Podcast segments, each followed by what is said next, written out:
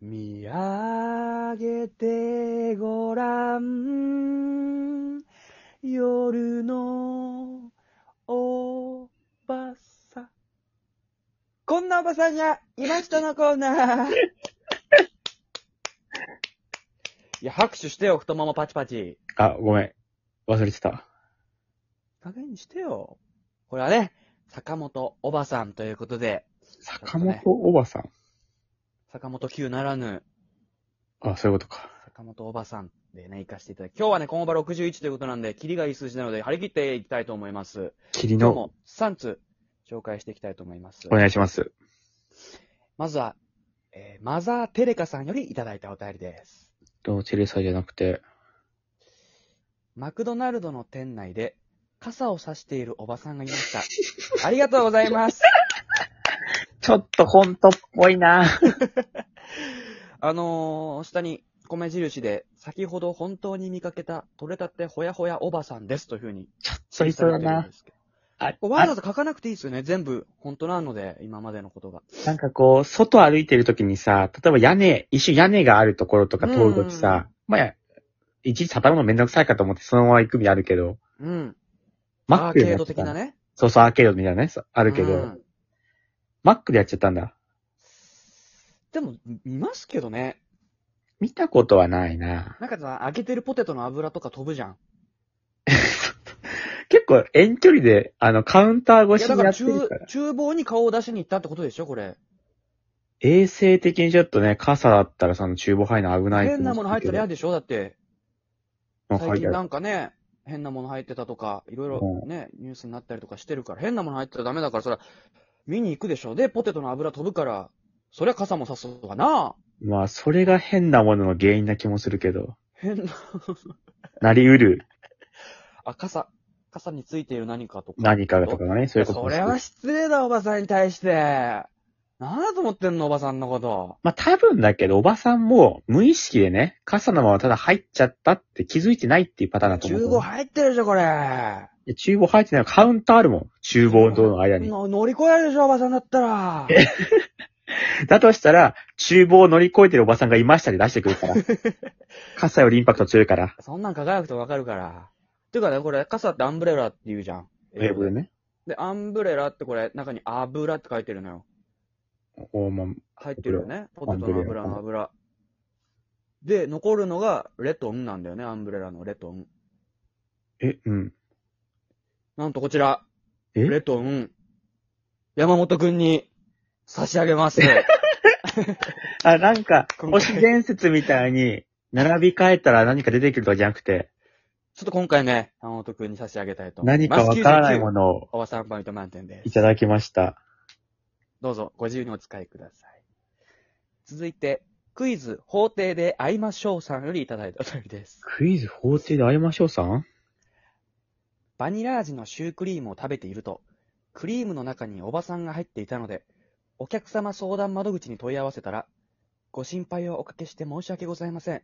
製造時点で稀におばさんが混入しますが、身体に影響はございませんので安心してお召し上がりいただけます。と言われたので、ああよかった、とほっとしました。パッケージをよく見てみると、バニラビーンズ入りと書いていると思ったら、おバニラビーンズでした。ありがとうございます。ねえ、バニラビーンズかと思いきや、バニラビーンズね、一応注意書きで書いてる時あるけど。おバニラビーンズでしたか。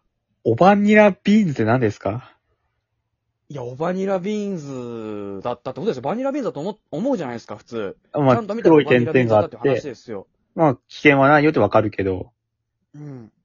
おばさん入ってたと思ったらおバニラビーンズだったんだ。そうですね。稀にね、おばさんが混入していると。まあでも、問題ないですよって言われてもちょっと避けちゃうというかもう、まあ抜いて食べるのかなおばさん抜いて残り食べちゃうかなおばさんを抜くっていう言葉がちょっとよくわからないですけどね。人によってはおばさん抜いても食べれない人もいると思うけど、まあ、僕は全然抜いたら食べれるタイプなんで。ピクルスみたいにね。ピクルスは別に食べれるけど、それはセレンがピクルスは嫌いだからと思ってるだけで。 俺だよえそれ俺。そうだよね。 あそうだ、俺、俺だよ、それは。セレンが、ピクルスが苦手苦手だから、ピクルス俺のは食食べべれる。るよ、ピクルス。えピクルス好きだよ、俺。俺、してしてるんじゃないじゃん。そう。俺じゃないよ。ああ、そっか。まあでもそういう人もいるかって例えね。じゃあ、ピクルスをね、ちょっとプレゼントしようかな。今回、じゃあ、視聴者に。あの、誰でしたっけあの、法廷で会いましょうさん。いや、もうこれは視聴者さんに、あの、抽選で1名様に、ピクルス入りのハンバーガーをプレゼントしたいと思います。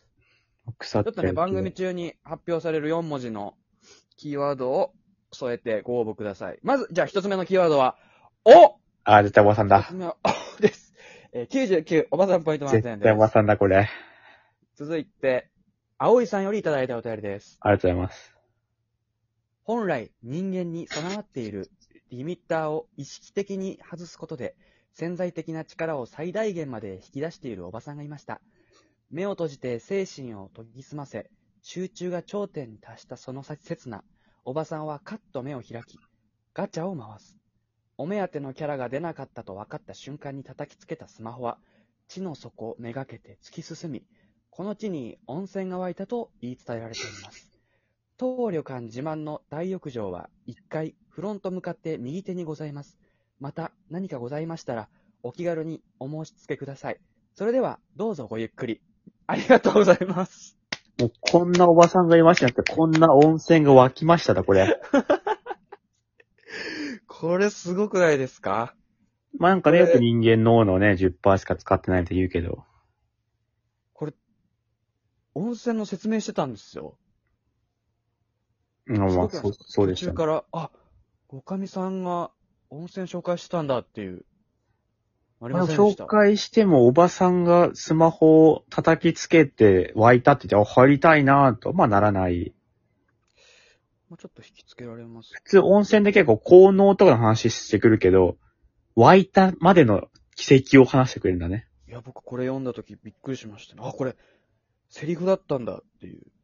あ、おかみさんおの。かみさんのね。えー、二つ目のキーワードは、ばです。あ、おばさんだ。おばさんだしもう、 99おばさんポイント満点です。発表する会もないし、おばさんだし。えー、